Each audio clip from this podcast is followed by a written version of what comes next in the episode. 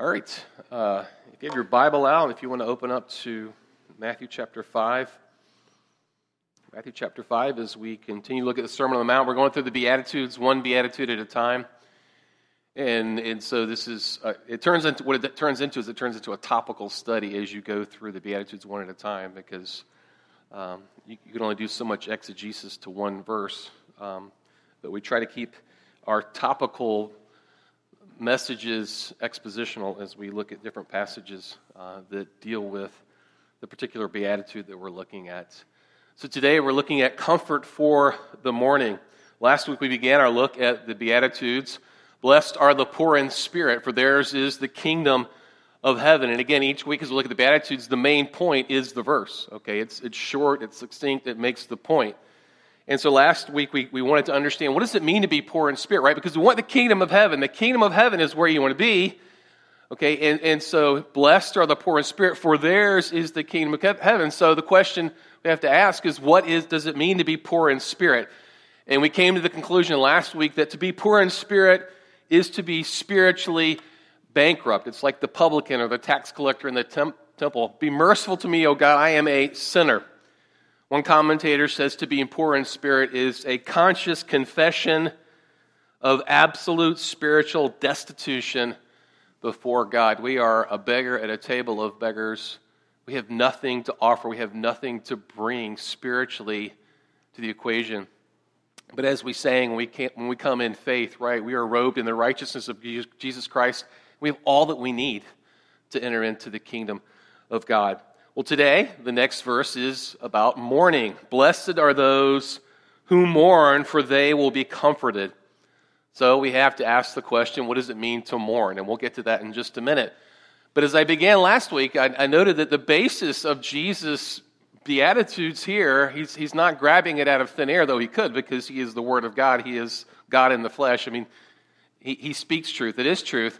But he is basing it on prior truth, as we look at Isaiah chapter 61, which is a passage which directly deals with the kingdom of God that we're looking at here. And so Isaiah 61:1, and before I begin this, I'm going to have a lot of scripture verses up today, okay? And most of you follow along.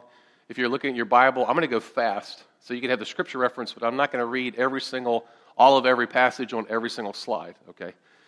So I'm going to keep it moving. If you have questions, you can ask me later. Isaiah 61:1, the Spirit of the Sovereign Lord is on me, because the Lord has anointed me to proclaim good news to who? Well, the poor. Were many of them in poverty, lacking material goods? Yes. He's talking about being poor in spirit. He has sent me to bind up the brokenhearted, to proclaim freedom for the captives and release from darkness for the prisoners, to proclaim the year of the Lord's favor and the day of vengeance of our God, to comfort all who mourn, and to provide for those who grieve in Zion, to bestow on them a crown of beauty instead of ashes, the oil of joy, instead of mourning, a garment of praise, instead of a spirit of despair. And then he goes on, and I don't have this up here because this is a messianic passage about the kingdom. In verse 4 he says, they will rebuild the ancient ruins and restore the places long devastated. They will renew the ruined cities that have been devastated for generations. Strangers will shepherd your flocks. Foreigners will work in your fields and vineyards. And you will be called priests of our God. You will feed on the wealth of nations. And in their riches you will boast. Instead of your shame, you'll receive a double portion. Instead of disgrace, you'll receive your inheritance. He's talking about this time in the kingdom. He's declaring what is to come. I am the Messiah. I am the King. There is a kingdom that is coming. And what are the citizens of the kingdom? How are they characterized? That's what we're looking at here in the Beatitudes on the Sermon of the Mount. Interestingly, at the end of chapter 61, he says, I delight greatly in the Lord. My soul rejoices in my God, for he has clothed me with garments of salvation, and he has arrayed me in a robe of righteousness. We just sang about that. So today's verse, blessed are those who mourn. We clearly see that in the passage there. He will comfort all those who mourn. So what does it mean? What is meant by the word mourn? If you just simply look it up in the dictionary, to feel regret or sadness about the loss of someone or something. So there is loss, there is separation. Most often we think of death, right? Death is separation. And a part of that is this expression of grief or sorrow. There is sorrow and grief involved with mourning, as you sense loss. So is all mourning the same? Is Jesus blessed are those who mourn? So when Jesus says that, is he looking at all types of mourning? Because not all mourning is the same. It's not all the same. For instance, with kids, kids express grief and sorrow hopefully more often than adults do, and sometimes for reasons that are very unusual. I was reading some stories of kids and the grief and the sorrow and the mourning they have. And one mother says this, "My child is crying because I took away her cup after she fell asleep with it. My child is crying because I tried to clean her nose." If you have kids, you understand what I'm talking about. "My child is crying because I wouldn't let her play with scissors. My child is crying because I wouldn't let her crawl on the fireplace. My child is crying because I didn't let her eat the toilet paper." Right? So kids, I mean, their sense of what causes grief and sadness and sorrow is much different, hopefully, than what it is for adults. I remember growing up, I would mourn when my football team lost. I was just so wrapped up. At that time, weirdly, I was a Cowboys fan. No longer am I a Cowboys fan. But at the time I was, and Pittsburgh would just drum them in the Super Bowl. And I lived in Pennsylvania at the time, and my friends would call me and mock me. And I'd be crying in the house, mourning the loss of the Super Bowl by the Cowboys. That's inappropriate mourning, right? How about, this is a big deal. Teenage sweethearts, and there's a breakup. There's mourning there. It's very real. Okay, I'm not denying the fact that there's sorrow and sadness is real. It's more, but sometimes it's really blown out of proportion, right? The interesting, when you study the concept of mourning here, what is blessed mourning? What is right mourning? Jesus isn't even necessarily referring to the death of somebody that you love, though that can be a part of it, and I'll talk about that in a minute. So we understand what is the right kind of mourning? What is blessed mourning, right? Because that's what we're looking at here in the passage. So I think we need to look at it two different ways. And one way you probably know, the other way you may not necessarily know. So John Stott, he's a great writer, written many books. He says this about this concept of mourning. He says, "What kind of sorrow can it be which brings the joy of Christ's blessing to those who feel it? It is plain from the context that those here promised comfort are not primarily those who mourn the loss of a loved one. It is not the sorrow of bereavement to which Christ refers, but the sorrow of repentance." And he says this is the second stage of spiritual blessing, right? So blessing. So it's blessed are the poor in spirit, blessed are those who mourn. They're really like two sides of the same coin, right? You are poor in spirit, you're spiritually bankrupt, and then you mourn the fact that that's the way you are. You hate your sin because it is an offense against the Almighty God who loves you. He says this is the second stage of spiritual blessing. It is one thing to be spiritually poor and acknowledge it. It is another to grieve and mourn over it.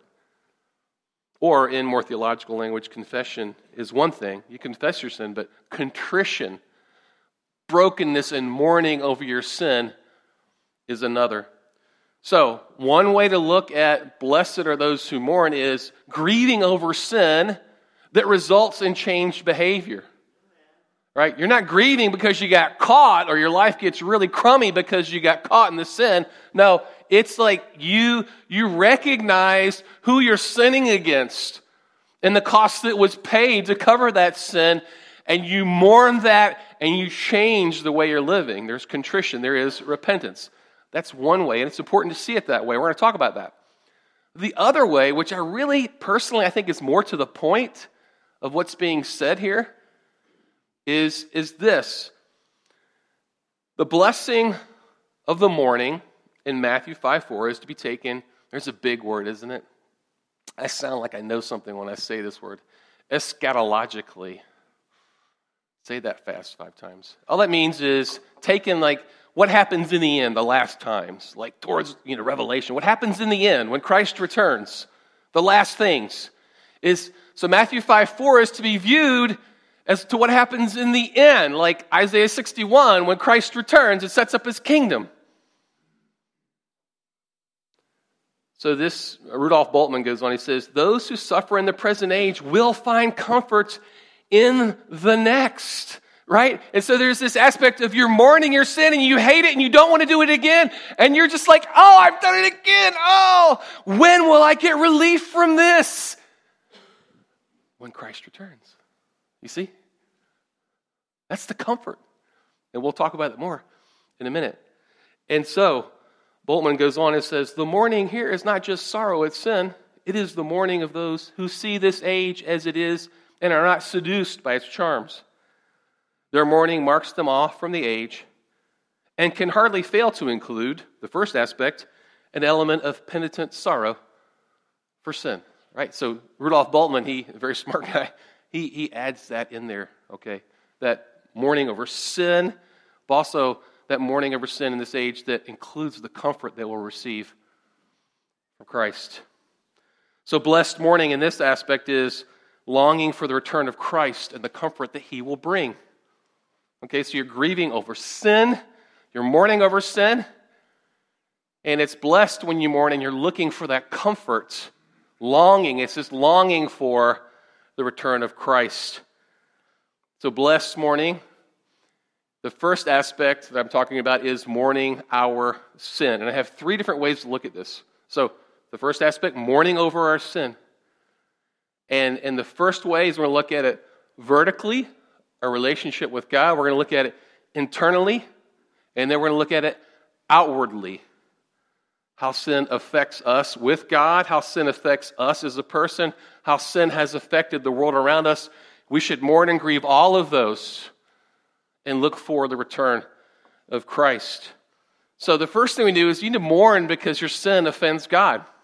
Your sin is offensive to God. When I say offensive, it's not like offensive like we understand it today, like you just triggered me, that's offensive. No, it's like God is the holy lawgiver. When you offend him, you transgress his law. Now again, it's important not to look at God as this cosmic law-giving ogre who only wants to control your life, okay? God as the lawgiver has given laws because they represent his character, but because they determine how you're going to function best. God wants you to have the best life. God wants you to be happy, if you will. The first message on this. He wants you to have that, but you have to live according to his law. And when you sin, you're offending God. You're transgressing his law. And think about God. He's a loving father. He is giving you these rules so that you will thrive and prosper. He wants well for you. He's given you life. He sustains your life. Every second that you live is because it's a gift from him. And when you sin, you're going like, ah! You're throwing your hand up at God. I mean, think about how you would feel if you were investing in somebody giving sacrificially, and then they begin to disregard you and do offensive things towards you. It'd be difficult. Our sin is an offense to God, right? God says there, he says, they have unfaithfulness and hostility towards me, right? He's talking about the children of Israel here, but this principle can be connected to us. But if they will confess their sins and their sins of our ancestors, and he says, their unfaithfulness and their hostility towards me. Your sin is hostility towards the one who has given you life. He's a loving father. How could you not mourn when you sin? I mean, think about the people in your life that you want to please. Just from an earthly perspective, the people that you want to please, and you work hard to please them.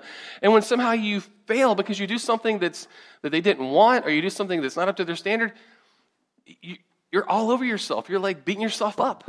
You're mourning that. How much greater when you sin against God? Secondly, mourn because your sin crucified the Son of God. Your sin is an offense against God, and it crucified the Son of God. Think about Jesus Christ, the Son of God. In the beginning was the Word was God, the Word was God. Nothing came into being. Nothing was created apart from him. So you've been, in a sense, created by Jesus. and you have lived in hostility towards him. And Jesus, the Son of God, took on a human nature at the incarnation. And he came to remove the hostility between you and him and you and the Father. When we sin, we defame our Creator, we defile his image, we disregard his purpose for which we have been created. Sin is a direct affront to God. It creates hostility between us and the triune God. And the Son of God came to remove that hostility. When we sin, we're just throwing that fist of hostility right back up against God. We're trampling over the sacrifice that was made to remove that hostility. We're all a part of that. All of us have done that, right? Various passages here, you might say, well, I wasn't there in Acts chapter 2. I wasn't one of the men who, that crucified Jesus Christ, who put him to death by nailing him to the cross. But Isaiah tells us clearly that when Jesus Christ was put on the cross, he wasn't just being killed brutally, unlawfully, really. No, He was dying for us. Our sins were placed on him. Look, he says in Isaiah 53, we like sheep have all gone astray. That's all of us. Each of us have turned our own way. And the Lord has laid on him, the Son of God, the iniquity of us all. For the transgression of my people, he was punished. Our sins nailed Jesus Christ to the cross. When we sin, do you understand? Christ died to save us from sin. He gave his life. He willingly, lovingly laid down his life for us. And yet we choose willingly and voluntarily to sin against him. That should cause us to mourn. In the words of the hymn writer, we should abhor our sin. My Jesus fair was pierced by thorns grown from the fall. Thus he who gave the curse was torn, to end that curse for all. The refrain is, O love divine, O matchless grace, that God should die for men. With joyful grief I lift my praise, abhorring all my sin, adoring only him. So mourn because your sin is an offense to God. It's an offense against your Savior who was crucified for your sins. And mourn because your sin grieves the Holy Spirit of God. The Holy Spirit is a person, friend. He's not just some, he's a person. He lives within you when you come to faith in Jesus Christ. As Paul says in his letter to the Corinthians, he says, whoever is united with the Lord is one with the Spirit. Wherever you go, the Spirit of God goes. Whatever you do, the Spirit of God is there with you. That should be sobering.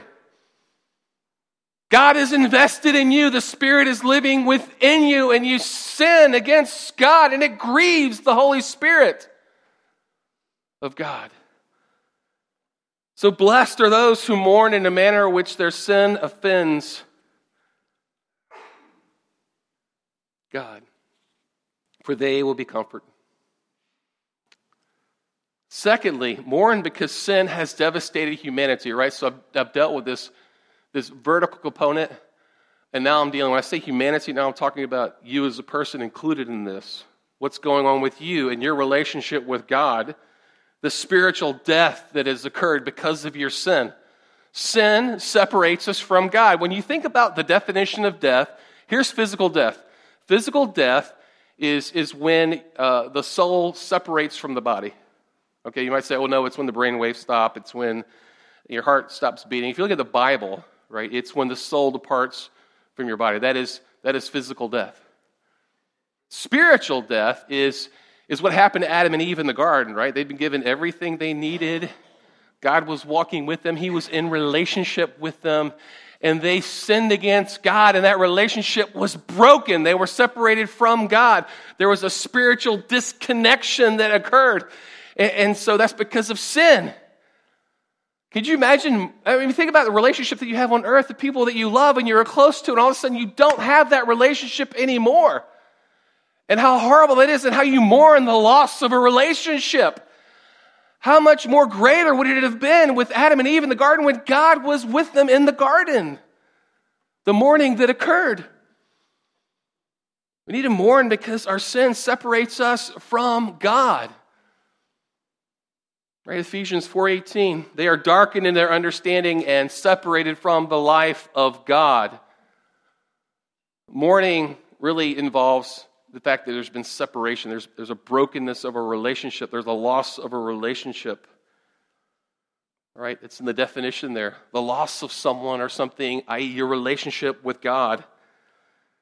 So mourn because sin has devastated humanity. It has separated all of humanity from God. There is spiritual death that has occurred. But praise God, Jesus Christ came into the world to overcome that spiritual death for us by taking the penalty that we deserve on the cross, taking our sins away so that we could be back in relationship with our loving Heavenly Father. But you know, once we come to faith in Jesus Christ, sin fights against our salvation. And I've already alluded to this. Right? I mean, think about your life as a Christian and the commitments that you've made to Christ and the fact that you read His Word and you want to obey His Word. You want to walk by faith and you've made personal commitments that I'm going to do this, this, and that, and I'm not going to do those things. And you fail. You've got that sin that's right there with you. The things that you want to do, you don't do. The things that you don't want to do, you do anyway. Right? That's Paul in Romans chapter 7. Paul says, I don't understand what I do, for what I want to do, I do not do, but what I hate, I do. And if I do what I do not want to do, I agree with it, the law of good. The law of sin is good.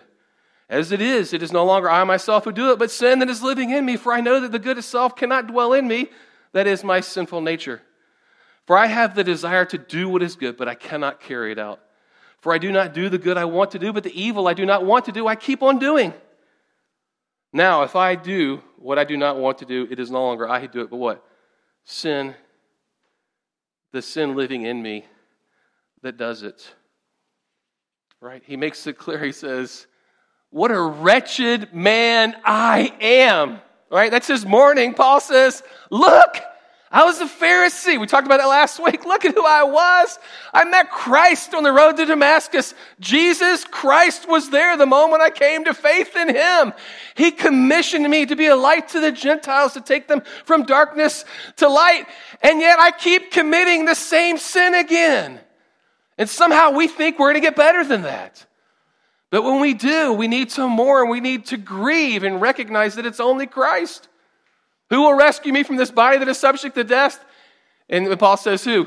Christ. Praise be to God for Jesus Christ.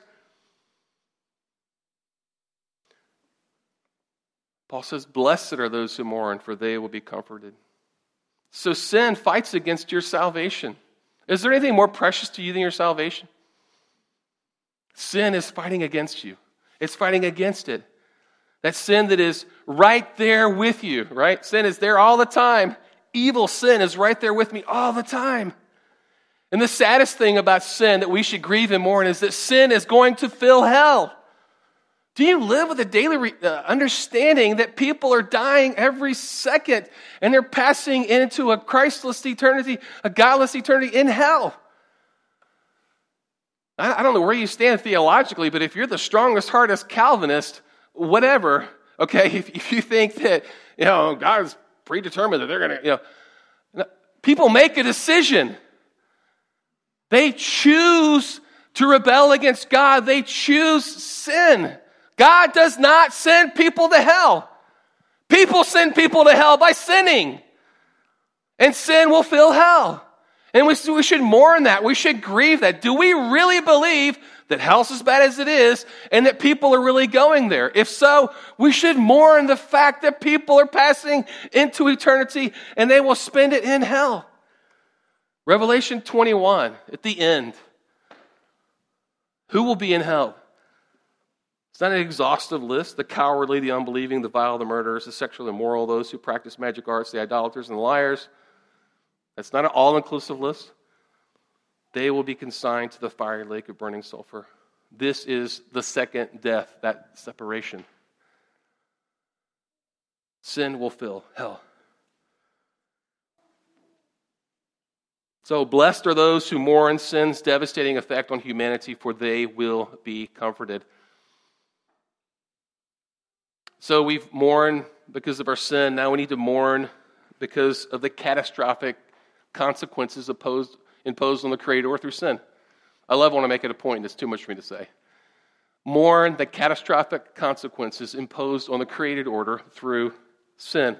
So I'm dealing with what's happened to the world, right? What are the effects on the world around us because of sin, right? Because sin entered to the world through one man, okay, and it causes disfiguration, deprivation, disease, death unto the created order, right? In Romans chapter 5, sin entered the world through one man and death through sin. And this way, death came to all people because all sin. Sin has devastated the entire world, right? God cursed the earth.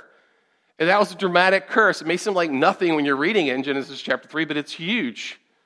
He curses the earth. And people, because of sin, because all have sinned. And so as Jesus looks out on the world and he sees humanity and what's happened to humanity, he weeps. Right? John chapter 11, Jesus wept. The shortest verse in the Bible. What's Jesus weeping at? Is he weeping because Lazarus died? That's the context. Well, he's getting ready to raise him from the dead, so surely he's not weeping because Lazarus is dead. Is he weeping because Mary is upset? Well, it could be that. I think Jesus is weeping because he walks into this context, and there are the walking dead. There are people that are walking around. They claim to have faith, and really, they're dead, and they're faithless, and they want nothing to have with Jesus as he's presented himself to them. And he weeps as he looks out at the world. He's longing for that moment when he will set up his kingdom, when he will make all things right. But as it is, now he looks out and streams of tears flow from his eyes. Why? Because your law is not obeyed. You understand that if the world around us just obeyed the law of God, whether they had faith in Jesus Christ or not, if they just obeyed the law of God, you know how good the world would be? As it is, the world has been cursed. People disobey and disregard the law of God, so we have poverty, we have disease, we have deprivation, right? We have a multitude of religions that are idolatrous. We have war. We have a disregard for God's created order, that we don't take care of it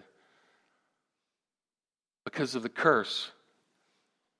And Paul makes note of this in Romans chapter 8 as Paul has the long look as he's looking for that comfort that only Christ can bring. When he sets up his kingdom, he writes this, "For creation was subjected to frustration, not by its own choice, but by the will of the one who subjected it, in hope that the creation itself will be liberated from its bondage to decay and brought into the freedom and glory of the children of God.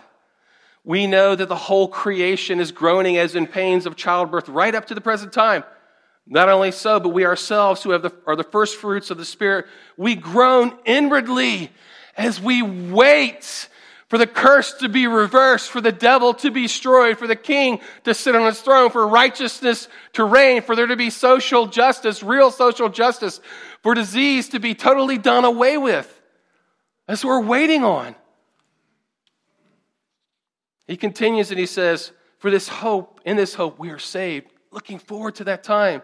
"But hope that is seen is no hope at all. Who hopes in what they already have?" And so Paul says, hope as you mourn. Blessed are those who mourn the catastrophic consequences of sin, the Creator, for they will be comforted. That's the comfort of Romans chapter 8, that looking forward. We're comforted now, knowing that Christ is going to return, and we will ultimately be comforted when he does return. And so really that leads into the other way of looking at this concept of mourning and comfort. Blessed mourning longs for the return of Christ and the comfort that he will bring. That's why it's so important to live every day longing for the return of Christ. So it's an interesting passage. In Matthew chapter 9, Jesus is dealing with the Pharisees who are upset because the disciples aren't washing the hands like they should and they're picking grain on the Sabbath. And so Jesus has to deal with this.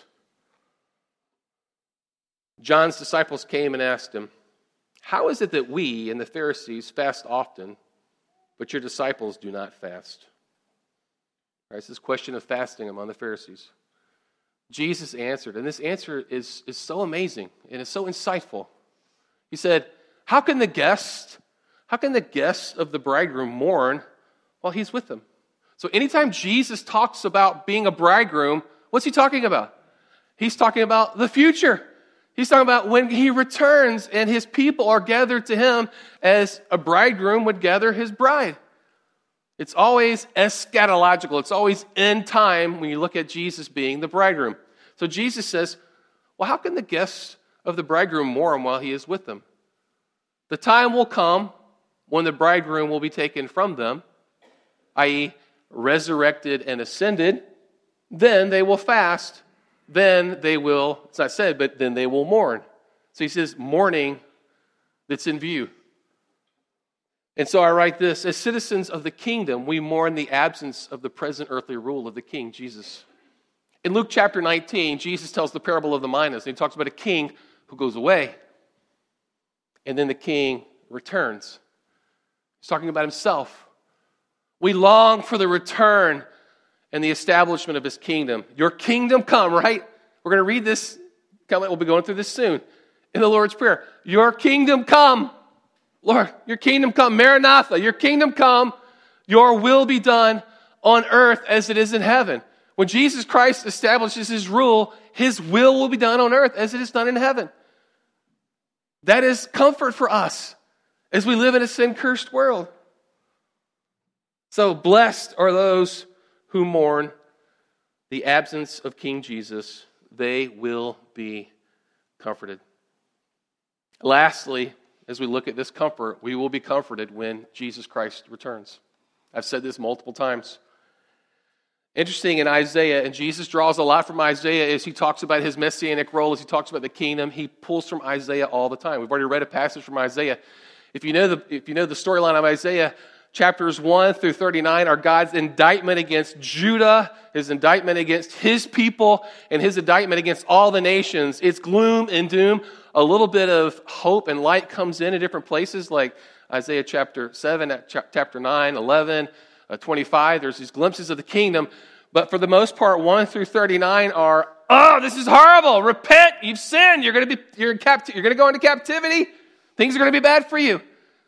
And then in chapter 40, he starts by saying, comfort my people, dear God says. What is that comfort? That comfort is Jesus Christ's return, his setting up his kingdom. He says, see, the sovereign Lord comes with power and he rules with a mighty arm. See, his reward is with him and his recompense accompanies him. He tends his flock like a shepherd. Such a comforting thought. One of my favorite paintings, and I've still got this picture somewhere, is of two nail-scarred hands, and all I see are the hands, and there's this little bitty lamb in the hands. Jesus is holding his lambs close to him, comforting the lambs. He tends his flock like a shepherd. He gathers the lambs in his arms. He carries them close to his heart. He gently leads those. Is that not a comforting thought? If you read down in Isaiah chapter 25, and I mentioned that, again, this is Jesus' return as the king when he sets up his kingdom, and his people will receive the comfort that they need after having mourned his absence and having mourned their sin, having mourned the world around them. Comfort my people, Jesus says. And lastly, we will be comforted in heaven eternally. I don't think I need to spend a long time here. We know in the eternal state there will be eternal comfort. He will wipe away every tear from their eyes. There will be no more death or mourning or crying or pain, for the old order of things has passed away. No more mourning. In the presence of Jesus Christ, our Savior, for eternity. So as we wait for the return of Jesus Christ, what should we do, right? Hey, that's great. We're in the here and now, though, right? We're in the here and now. We need to understand mourning. We need to understand comforting. I'm going to quickly go through a few points here about what we should do now with respect to our sin and mourning and awaiting the return of Jesus Christ. What should I do as I await the return of Christ? One, deal with the sin in your life that separates from God and will send you to hell. Deal with it. Deal with the sin in your life. And the only way to deal with it is through Jesus Christ, who takes your sin away, who can only bring you comfort. 1 Peter 3:18, for Christ suffered once for sins, the righteous for the unrighteous, what? To bring you to God, right? Death is separation. Spiritual death is separation from God. That should grieve us. That should cause us to mourn. Christ came to bring us back into relationship with our Father in heaven. That is comfort. So if you've never dealt with a sin in your life, deal with it now. Because if you wait till later and you try to deal with it, God's going to say, sorry, I never knew you. Depart from me. Secondly, don't minimize or laugh at sin. Our culture minimizes sin. It cozies up with sin. Social media, TikTok, it's just full of getting close and laughing at sin. And Jesus clearly says in his counterpart in Luke to the Beatitudes in Matthew chapter 5, he says, woe to you who are well fed now, you will go hungry. Woe to you who laugh now, for you will mourn and you will weep if you do not treat sin as sin deserves to be treated, because you need to treat it like an enemy. Right, I've already said that sin is always with you. Sin is right there beside you. It wants to see you fail. It wants to kill you. And so you need to put sin to death. Right? If there's true mourning over sin, there's contrition, there's changed behavior, you have to kill the old ways. So as you recognize the sin in your life, you're trying to kill it, mourn over the sin in your life that offends the one who loves your soul. James speaks of this. James chapter 4, come near to God and he will come near to you.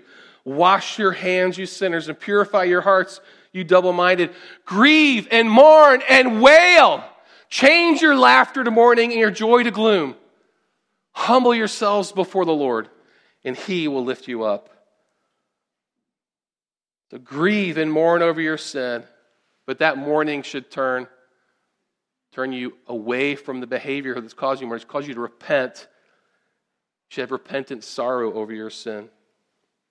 Right? And Paul tells us clearly in 2 Corinthians, there is sorrow that the world knows. Sorry I got caught in my sin. Sorry sin has made my life bad right now.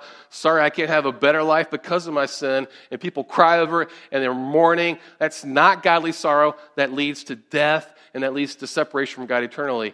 Paul wants us to have godly sorrow. He wants us to mourn the right way because that leads to salvation. In 2 Corinthians, he says this, yet now I'm happy, not because you were made sorry, but because your sorrow led you to what? Repentance, right? Mourning over sin, contrition, repentance. For you became sorrowful as God intended, and so you were not harmed by us in any way. Godly sorrow brings repentance that leads to salvation and leaves no regret. But what? Worldly sorrow leads to death. It brings death. But as you fight sin, as you put it to death, as you mourn your sin, remember the comfort that you have from God. Remember the comfort you have from God as you look forward to Christ returning. But in the meantime, right now, you have comfort from God. Praise be to God and the Father of our Lord Jesus Christ, the Father of compassion and the God of all comfort. Remember, I showed that picture of that person being lowered into the ground, and I said, we're not necessarily looking at people dying as a part of this discussion here, but it is a part of it. Death is difficult. The death of a loved one is difficult. Does anybody understand the death of a loved one more than God? No. Nobody does. Praise be to God, the Father of our Lord Jesus Christ, the Father of compassion, the Father who willingly laid down the life of his Son, the God of all comfort, who comforts us in all our troubles so that we can comfort those in any trouble with the comfort we ourselves receive from God. For just as we share abundantly, what? In the sufferings of Christ, so also our comfort abounds through Christ. As we live in a sin-cursed world, as we wait for the return of Christ to receive the ultimate comfort that we will receive, we have comfort now through God, through the power of the Holy Spirit. Blessed are those who mourn, for they will be comforted. Let's pray. Father, we thank you for this time that we've had in your word this morning. We thank you that you are the God of all comforts. Father, I pray that you would help us to mourn our sin appropriately, that we would grieve over our sin, knowing that it offends you. Father, that it separates us from you, that it fills hell. that humanity is suffering because of sin. Lord, please, please cause us to grieve that and mourn over that rightly, knowing that when Christ returns that we will be comforted. Father, we thank you for the promises that you bring of comfort. In Jesus' name, amen.